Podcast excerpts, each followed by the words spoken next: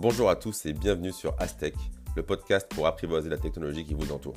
Mon objectif est de vous faire découvrir mes astuces du quotidien pour utiliser au mieux mes appareils et vous montrer à quel point la technologie peut vous simplifier la vie. Aujourd'hui, on aborde les mises à jour de ces appareils. Mettre à jour son smartphone, sa tablette ou encore son ordinateur est une manipulation que l'on doit faire régulièrement. Encore plus aujourd'hui, où les différentes marques proposent des mises à jour toutes les 5 minutes pour essayer d'apporter des améliorations et être les plus novateurs. Que doit faire l'utilisateur dans tout ça? Sauter sur les mises à jour Attendre Un peu des deux? Je vous explique ma vision des choses à ce jour. Regardons d'abord pourquoi les mises à jour existent. Si je mets de côté le c'est moi qui en fait le plus de chaque marque, il faut d'abord comprendre une chose, pourquoi les mises à jour existent. Avant, un appareil électronique était vendu comme il était, aucune mise à jour, rien à prévoir, rien à modifier, et il faut bien le dire, ça marchait très bien comme ça. Aujourd'hui, on peut presque tout mettre à jour. Smartphone, tablette, ordinateur, mais aussi notre voiture ou encore notre machine à laver. L'objectif, il est simple, les sécuriser. Améliorer les fonctions existantes et en proposer de nouvelles.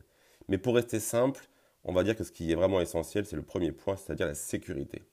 C'est donc une chance de pouvoir faire aussi facilement des mises à jour aujourd'hui régulières. Deuxième point, dois-je faire mes mises à jour? C'est une question qu'on me pose très souvent et ma vision a changé récemment avec les dernières mises à jour. C'est pour ça que je vous en parle aujourd'hui. Il y a encore peu de temps, j'aurais pas hésité à vous dire de foncer et d'enclencher toutes les mises à jour. Pourquoi Mises à jour, pour moi, c'est une sécurité, donc ça veut dire qu'il faut les faire sans réfléchir. Mais c'est plus le cas. Aujourd'hui, les mises à jour, elles sont très nombreuses et donc elles sont tellement nombreuses que euh, peuvent pas être travaillées correctement. Les bugs peuvent pas être tous corrigés. Apple, Samsung et les autres, ils vont trop vite. Et donc, ils nous livrent des mises à jour avec des bugs. Je ne sais pas si vous vous rappelez, mais il y a quelques temps, Apple avait fait une très grosse mise à jour et ça avait fait scandale parce qu'elle ralentissait tous les appareils anciens. Du coup, ils ont évidemment, évidemment corrigé ça pour faire quelque chose de mieux euh, maintenant avec les années, mais c'est vrai que euh, ça avait fait vraiment scandale euh, parce que cette mise à jour avait été mal conçue. Alors aujourd'hui, moi je vous conseille de patienter. Attendez quelques semaines pour les faire.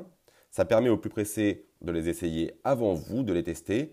Et en général, on est vite au courant s'il y a des problèmes importants. Et parfois même, les marques retirent les mises à jour euh, proposées aux utilisateurs. Et puis moi, évidemment, dans mes newsletters, je vous en ferai part très rapidement. Alors vous allez me dire concrètement, je fais quoi? La réponse, elle est simple, patienter sans trop tarder. Que ce soit pour les mises à jour de vos appareils ou celles des applications, ne sautez pas dessus pour ne pas risquer de bugs. Attendez un peu et ensuite installez-les. Il est essentiel aussi de savoir ce que vous installez. Je ne le dirai jamais assez. Et alors ne pensez pas que c'est du charabia. Un petit peu peut-être, c'est peut-être pas toujours très simple, mais il faut apprendre à lire et à comprendre et ça va venir au fil du temps. Maintenant, je voudrais vous donner quelques astuces pour faire vos mises à jour dans les meilleures conditions possibles. La première règle est de faire une sauvegarde de votre téléphone. Si tout est bien configuré dessus, elle se fait automatiquement chaque matin. Ça fonctionne en tout cas comme ça sur un iPhone. Il faut ensuite s'assurer d'être connecté en Wi-Fi et d'avoir au moins 50% de batterie si c'est un appareil mobile. Pour finir, prévoyez du temps car parfois c'est long. Patientez, attendez d'avoir le message qui confirme que votre mise à jour s'est correctement terminée avant d'utiliser votre appareil à nouveau. Voilà. Ça, c'est très important pour que tout se déroule correctement. Ce sont des petites choses mais qui font la différence.